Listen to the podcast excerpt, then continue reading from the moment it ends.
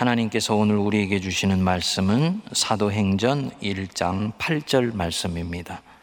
오직 성령이 너희에게 임하시면 너희가 권능을 받고 예루살렘과 온 유대와 사마리아와 땅 끝까지 이르러 내 증인이 되리라 하시니라. 아멘. A라는 그리스도인이 있습니다. 그는 지금 자신의 신앙에 대해서 많이 흔들리고 있습니다. 세례받고 집사 직분까지 받아서 교회를 섬기고 있지만 자신의 일상을 정직하게 돌아보면 본인이 정말 그리스도인답게 살고 있는지 확신할 수가 없기 때문입니다. 아무에게도 말하지 않지만 늘 현재는 불안하고 미래는 염려가 됩니다. 기도와 말씀으로 하루를 살아야 된다는 것을 알지만 실천하기가 쉽지 않고요.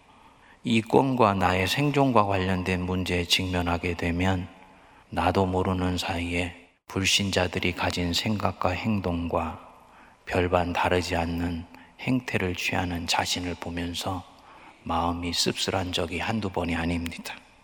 그래서 주일에 교회에 가면 한없이 하나님께 죄송하고 또 부끄럽습니다. 누구는 낙심하지 말고 계속 말씀 보며 기도하면 콩나물 시루에서 물은 빠져나가지만 콩나물이 자라듯이 신앙이 자랍니다. 라고 얘기를 해줍니다. 하지만 문제는 자신이 정말 성장하고 있는지 확신할 수가 없는 것입니다. 이 마음에 들지 않는 삶을 어떻게 벗어나야 될지 그는 방법을 찾을 수가 없습니다. 여러분 이분 어떻게 생각되십니까? 이런 삶을 전형적으로 살았던 사람들이 베드로와 요한을 비롯한 예수님의 제자들이었습니다. 예수님을 3년을 따라다니면서 직접 가르침을 받았죠.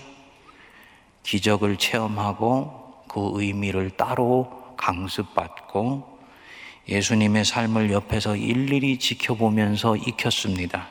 하지만 이들 안에는 이 A처럼 신앙을 둘러싼 문제가 떠나지를 않았습니다.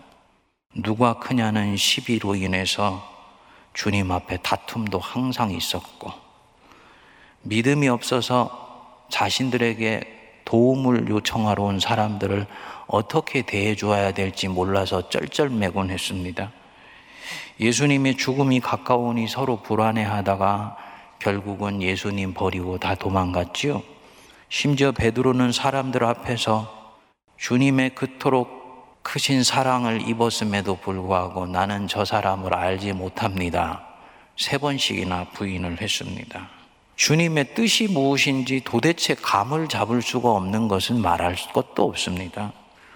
오늘 읽은 본문 위쪽에 보면은 1장 6절에 주께서 이스라엘 나라를 회복하심이 이때니까 하고 묻습니다. 무슨 뜻이냐?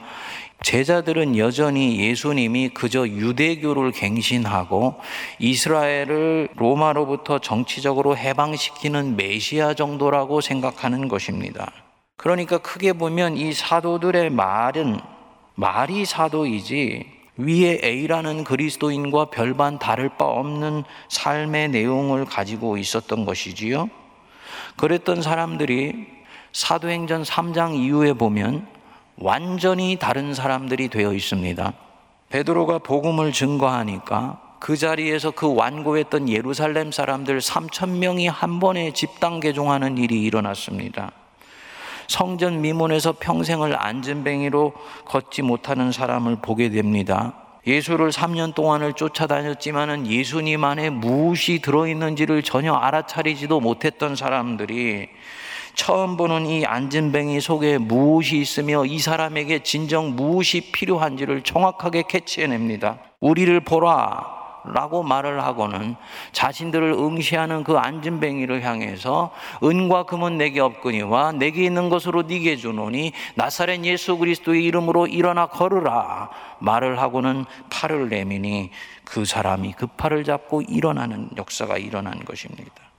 자기에게 온 병자들 어떻게 다루어야 될지 몰라서 쩔쩔맸던 사람들이 본인들 안에 있는 잠재력과 가능성들을 정확하게 가늠해내고는 그 사람들에게 가장 실질적으로 필요한 도움을 주는 사람들로 바뀌어 있는 것입니다. 주변에 있던 사람들이 어마어마하게 놀랐습니다. 예수 버리고 도망갔던 사람들이 전혀 다른 사람이 되어서 나타난 것입니다. 이게 다가 아니에요. 사도행전 4장 뒷부분에 보면 사도들이 예수 부활을 얘기한다고 이 사도들의 입을 틀어 막으려고 당시에 있었던 사람들이 이들을 옥에 가두고 4장 5절에 이튿날 관리들과 장로들과 서기관들이 전부가 다 예루살렘에 모였습니다. 그리고 그때 대제사장 안나스와 가야바와 요한과 알렉산더와 및 대제사장의 문중이 다 참여했다 그랬습니다. 안나스 가야바 여러분 기억나세요? 장로, 서기관, 바리새인, 사두개인 누구입니까? 예수를 죽이는데 결안하고 앞장섰던 사람들입니다. 이들이 이제는 그 예수의 제자들을 죽이려고 다시 모인 것입니다. 십자가의 원수들입니다. 얼마나 살기가 등등했을까요? 거기에다가 이들은 예루살렘 사회의 주류 중에 주류들이고 권력자들이며 다수파예요.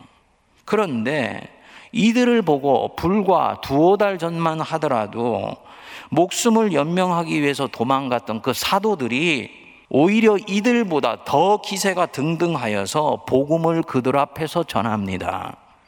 너희가 십자가에 못 박은 예수를 하나님이 살리셨다. 주 예수를 믿으라. 이스라엘의 종교 지도자들이요. 그 말에 귀가 꺾여 버렸던 것 같습니다. 그러니까 말로 그 뒤에 회유하고 협박하게 됩니다. 예수의 이름으로는 말하지도 말고 가르치지도 말라. 타 이르는 것입니다. 이미 기가 꺾인 것이지요. 그랬는데 베드로와 요한이 그렇게 말하는 사람들 앞에 또 대답을 한 것입니다. 4장 19절에서 20절에 보면 베드로와 요한이 대답하여 이르되 하나님 앞에서 너희의 말을 듣는 것이 하나님의 말씀을 듣는 것보다 옳은가 판단하라. 그리고 그 뒤에 우리는 보고 들은 것을 말하지 아니할 수 없다. 보고 들은 것을 말하지 아니할 수 없다. 이 사도들 정말 보고 들은 것을 말했던 사람들입니까? 아니에요. 지난 3년 동안 예수께서 메시아인 것을 이들은 분명히 보았습니다. 수많은 기적을 보고 진리를 들었습니다. 그렇지만 결정적인 위기가 자기들의 인생에 닥쳐왔을 때 이들이 본 것과 이들이 들은 것은 아무 힘을 발휘하지를 못합니다. 왜냐? 이 보고 들은 것으로는 그들 속에 있는 두려움과 염려를 전혀 제압할 수가 없었기 때문입니다. 그랬던 사람들이 이제는 자신들이 보고 들은 것을 말하지 않을 수가 없는 사람들로 바뀌어 있는 것입니다. 진리의 사람이 되어 있는 거죠. 더 중요한 것은요, 외적 환경의 위협에 절대로 요동하지 않는 엄청난 내적 담대함과 자유를 가진 사람들로 바뀌어 있는 것입니다. 도대체 지난 몇 달 어간에 무슨 일이 일어났기에 이들이 완전히 다른 사람이 되어 있는 것일까요? 무엇이 이들을 노예처럼 묶고 있던 그 외적 환경에 대한 두려움으로부터 자유하게 만들어준 것인가요? 자신들 하나도 감당하지 못해서 전전긍긍하면서 소심한 삶을 끊임없이 영위했던 사람들이 외부뿐만 아니라 자기 안에 있는 내적인 예 속에서부터도 완전히 자유롭게 되어서 놀라운 삶을 살아갈 수 있는 사람들로 완전히 바뀌어 있게 되는 것입니까? 사도행전은 이들에게 있었던 사건은 딱 하나밖에 없었다라고 말씀합니다. 뭐냐? 성령이 이들에게 임한 것입니다. 성령. 오순절 날에 하늘에서 불 같고 혀 같고 강한 바람 같은 것들이 내렸다. 이 같다라는 말을 쓴 것을 봤을 때 이것은 받는 사람들의 주관적인 느낌이지 모든 사람에게 같은 현상으로 임하는 것은 아닙니다. 어떤 사람에게는 성령이 아주 잔잔한 강물처럼 자기 속에 스며들어오는 경우도 있습니다. 중요한 것은 그날 그 오순절에 예수께서 부활하시고 50일이 지난 뒤에 마가의 다락방에서 모여 기도하던 사람들에게 성령이 그렇게 내려온 것입니다. 이 성령을 받은 사도들 안에 놀라운 능력과 담대함이 일어나기 시작을 한 것입니다. 현대교회가 성령을 바르게 자리매김하지 못하는 부분이 있습니다. 우리가 성령을 강조하면 무슨 오순절 운동하면서 체험이나 쫓아다니고 병고침이나 혹은 방언의 은사나 사모하는 사람들이라고 폄하를 합니다.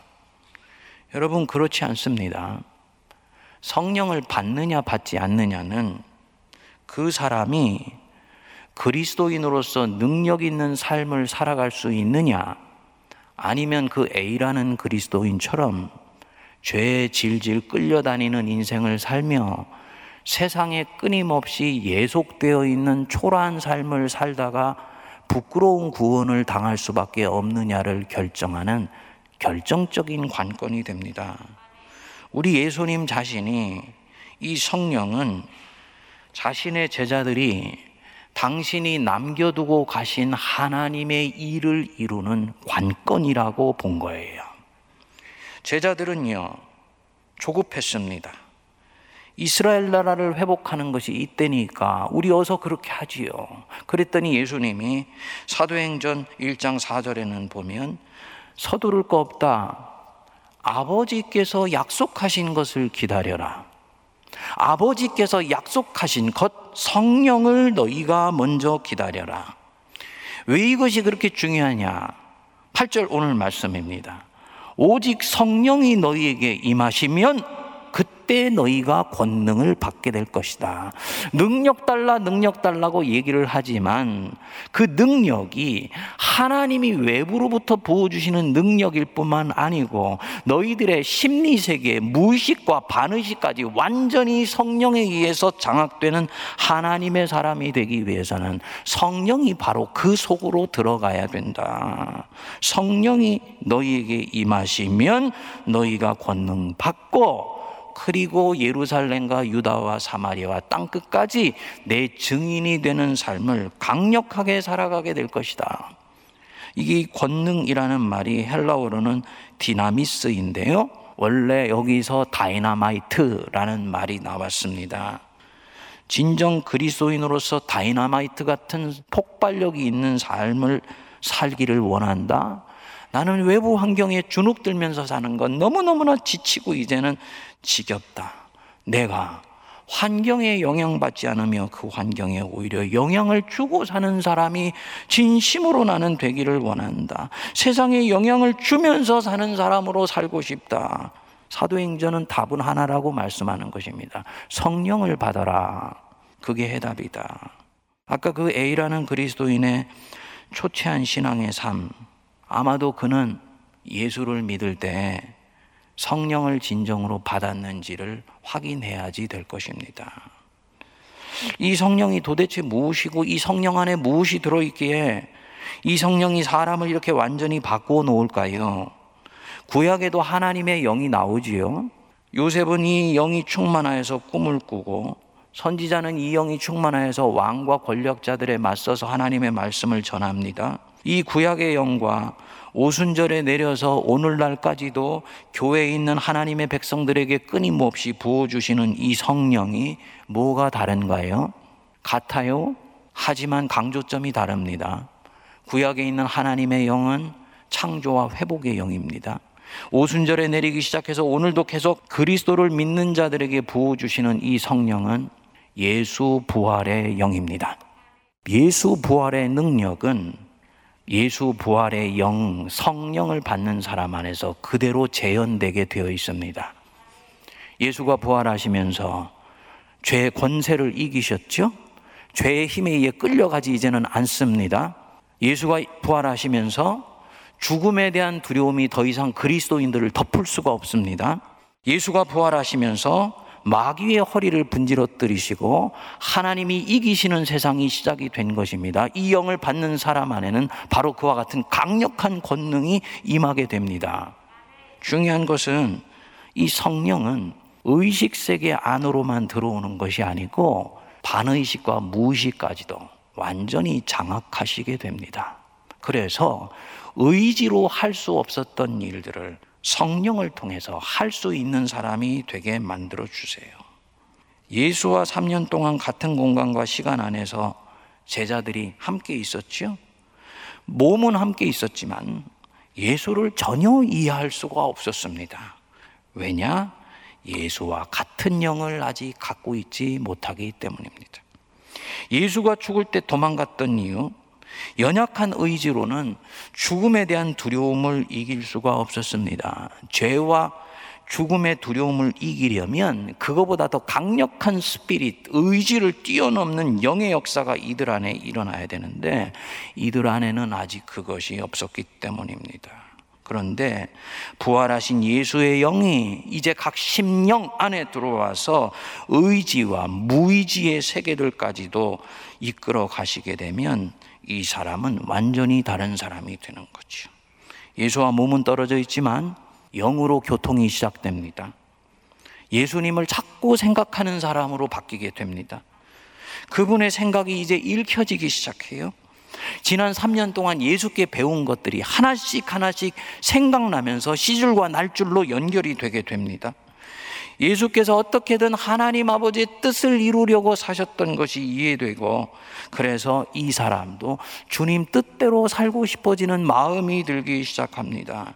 이 예수의 영이 나로 하여금 예수님을 사모하게 만들고 점점 예수님을 사랑하고 싶어지게 만드는 거예요. 사람을 사랑하며 살게 해줍니다. 잘못한 것이 있을 때, 이전은 자기 자신의 자존심 때문이라도 화를 내고 오히려 변명을 했는데 잘못한 것에 숨지 않습니다. 오히려 그것을 기쁨으로 꾸짖음을 받습니다. 왜냐? 성령 안에서 나는 자라가고 있기 때문입니다. 그리고 그것을 사모하기 때문이에요. 이 성령님 잘하면 격려해 주고 낙심해 있으면 용기를 주시고 불의에 저항할 수 있는 용기와 강력한 믿음을 주십니다. 그리스도의 십자가의 원수들과 싸우는 용기를 주시고 십자가의 친구들로 만들어 주십니다. 여러분, 이 성령 얼마나 좋은 것인지 모릅니다. 부활하신 예수의 영이 한 사람 안에 들어왔을 때 하는 일이에요. 그래서 예수님이 이 성령이 얼마나 좋은 것인지를 이들에게 이미 떠나가시기 전에 말씀하셨습니다. 예수님 자신이 이제는 세상을 떠날 때가 가까이 왔다 하니까 근심하는 제자들 안에 마음에 불안한 마음이 들었습니다. 그랬더니 예수님이 요한복음 16장 7절에서 이미 이렇게 말씀하셨습니다. 우리 같이 한번 읽어보겠습니다. 그러나 내가 너희에게 실상을 말하노니 내가 떠나가는 것이 너희에게 유익이라 내가 떠나가지 아니하면 보혜사가 너희에게로 오시지 아니할 것이요 가면 내가 그를 너희에게 보내리라 아멘. 내가 떠나갈 때 너희들에게 성령을 보낼 것이다. 사랑하는 성도님들, 성령 다 받으시기 바랍니다. 주님, 이 좋은 성령 나에게도 주십시오. 성령 충만하게 해주십시오. 기도해야 되지요. 이 질척거리며 질질 끌려가는 것 같은 이 인생길 사는 것, 이제는 정말 저도 지겹습니다. 죄에 의해서 날마다 유린당하는 것 힘듭니다. 그 패배하는 삶에서 해방되어서 권능 있는 그리스도인으로서 살도록 나에게 성령이 내 무의식과 반의식까지 완전히 장악해 주십시오. 기도할 수 있어야 돼요. 왜 내가 A 같은 그리스도인이 될까? 분명히 세례도 받고 직분도 받고 심지어는 어떤 분은 항존지까지도 되었는데 왜 다른 사람 앞에서는 솔직히 내가 그럴싸해 보일지 모르지만 나는 내 속에 일어나는 이 수많은 잿빛과 회색빛 신앙을 던져버릴 수가 없는 것인가? 이 현대교회의 치명적인 문제입니다. 사도 베드로는 성령 받는 길을 복잡하게 얘기하지 않았습니다. 명료하게 가르쳐 주셨어요. 사도행전 2장 38절에 보면 베드로가 이르되 너희가 회개하여 각각 예수 그리스도의 이름으로 세례를 받고 죄 사함을 받으라 그리하면 성령의 선물을 받으리니 예수 그리스도의 이름으로 세례 받으셨지요? 죄 사함 받으셨지요? 그런데 왜 성령의 선물이 내 심령 속에 몸 안에 경험이 안 되냐고요. 너희가 회개하여 요 부분이 현대 교회가 빠뜨리고 있는 부분이에요. 성도님들 부담스럽지만 도전해서 한번 여쭤보겠습니다. 예수 믿고 세례 받을 때 회개하셨습니까? 회개한다. 메타노이아. 가던 길을 돌이킨다는 뜻이에요. 내가 주인 되어서 가던 인생길을 돌이켜서 주님, 이제는 예수님이 내 인생길의 주인 되십니다. 나는 그 길에 들어섭니다. 그게 메타노이아입니다. 다시 말씀드리면 내 중심의 주인을 교체하는 것입니다. 성령을 받는 결정적인 관건이에요. 예수가 내 존재의 주인이 되는 것입니다. 그래서 어떤 분은 이 성령을 받는 것을 예수와 결혼하는 것과 유사한 것이다라고 얘기를 했어요. 결혼은 내가 사랑하는 그분과만 합니다. 예수와 그의 영과 결혼한 거예요. 당연히 세례를 받을 때 주님, 내 안에 죄가 주인이 되어서 그 욕망이 나를 삼키고 내 인생을 초라하게 만들었습니다. 그런 삶에 내어 맡긴 것 용서하여 주십시오. 참회합니다. 그리고 예수가 내 삶의 왕이 되신다고 진정으로 고백할 때 바로 그때 세례를 받는 것입니다. 이게 정통 세례예요. 그리고 그 고백하는 자에게 그날에건 기도하는 어느 날에건 이 마가의 다락방에 내렸던 오순절 성령 강림 사건이건 간에 금요일 밤이건 성령이 내게 내려오시는 것입니다. 우리 안에 질문이 일어나지요. 입으로 시인하여 구원에 이른다 하지 않았습니까? 나가 예수를 입으로 시인하면 구원에 이르는 것 아닌가요? 여러분 사도 바울이 그 말씀할 때 입으로 시인한다는 말은 오늘날 우리가 교회에서 교리문답하는 것과는 비교도 할 수 없는 어마어마한 존재의 무게를 가진 것이었습니다. 예수를 믿는 자는 핍박받고 심지어는 잡아 죽이던 때였어요. 나는 예수가 주인입니다. 이 말은 자기 생명을 기꺼이 예수께 거는 고백이었습니다. 당연히 입으로 시인 시인하는 자는 예수를 주로 고백하는 자는 그때 구원을 받는 것입니다. 오늘의 고백과는 비교할 수 없는 깊이를 가지고 있는 것이지요. 그런데 그리스도인들은 기꺼이 그렇게 했습니다. 왜냐? 그분은 내 인생을 걸 만한 가치가 너무나 명확하게 있는 분이기 때문에 아무것도 다 드려도 아깝지가 않은 거예요. 밭에 감추인 보화를 마침내 만난 것과 같습니다. 문제는 현대교회가 이 한 사람이 두 주인을 여전히 섬기고 있는데도 물 세례를 주는 것입니다. 이때 이분은 세례를 받아서 교인이 되었지만 필요에 따라서 예수가 마음의 안방에 계시게 하기도 하다가 그 예수님이 어떤 일이 생겨서 계속 내 마음의 안방을 장악하면 불편하니까 주님 죄송하지만 이 일 끝날 때까지는 좀 저 건너방에 건너가 주세요. 라고 얘기를 하게 돼요. 부활한 예수의 영이 이분 안에는 오실 수가 없는 것이지요. 두 주인을 섬기고 있기 때문에 성령을 받을 수가 없는 것입니다. 그런데 교회는 이런 분을 성령 받았다고 말해버리는 것입니다. 왜일까요? 서로가 그렇게 하는 것이 편하기 때문에. 그런데 진정 그것이 그 영혼을 사랑하는 마음입니까? 다른 누구도 모를 수 있지만 그 영혼은 자신을 압니다. 자기가 울고 있다는 것. 누구를 위해서 이렇게 하는지 저는 알 수가 없습니다. 사랑하는 성도님들, 내가 체험이 있건 없건, 방언을 하고 있건 못하건, 그것은 절대 중요하지 않습니다. 정직하게 내가 살아계신 하나님 앞에 고백하건대, 주님, 저는 때로는 넘어집니다. 때로 실수합니다. 아직 연약해서 죄도 짓습니다. 그러나 그럼에도 불구하고 내 인생의 주인은 우리 주 예수 그리스도 그분이십니다. 라고 고백할 수 있는 분, 그분은 성령을 이미 받은 자입니다. 성령으로 하지 아니하고는 누구도 예수를 진정 주라고 고백할 수 없는 것입니다. 성령 주신 것에 대해서 감사하시기 바랍니다. 그리고 이제는 이 성령이요, 받은 것으로 끝나지 않고 내 안에 충만하져야지 권능으로 나오게 됩니다. 성령이 충만해진다는 것은 결혼식을 하고 난 뒤에 서로를 사랑하는 것이에요. 예수를 집요하게 사랑할 수 있을 때 내 안에 성령이 충만해집니다. 예수님이 하신 일들을 우리가 할 수 있기 시작하는 거예요. 근데 성령을 받았는데 시간이 지나면서 자꾸 성령이 소멸되는 일들이 현대교회에서 일어나고 있는 것입니다. 당연히 권능이 사라지지요. 신앙이 처음에는 가슴이었고 손발이었고 영혼 뱃속 깊숙한 곳에서 올라오는 것이었는데 신앙생활을 할수록 신앙이 자꾸 머리에 머무르게 됩니다. 성령이 소멸되어 가고 있는 것입니다. 이유가 무엇일까요? 처음에는 짓지 않았던 죄를 하나씩 하나씩 다시 짓기 시작합니다. 처음에는 무슨 일을 할 때마다 주님 생각이 어떠십니까? 하고 주님께 묻고 했습니다. 왜냐하면 그분은 내 주인이시고 나는 그분의 종이었기 때문에 그분께 묻고 그분 뜻대로 하고 싶은 마음이 있었어요. 그런데 신앙생활을 하면서 서서히 또다시 자기가 주인이 되어 갑니다. 나중에는 묻지도 않고 스스로 판단하고 결정해서 합니다. 그것을 성숙한 신앙이라고 생각을 합니다. 아니에요. 성령이 서서히 말라가는 것입니다.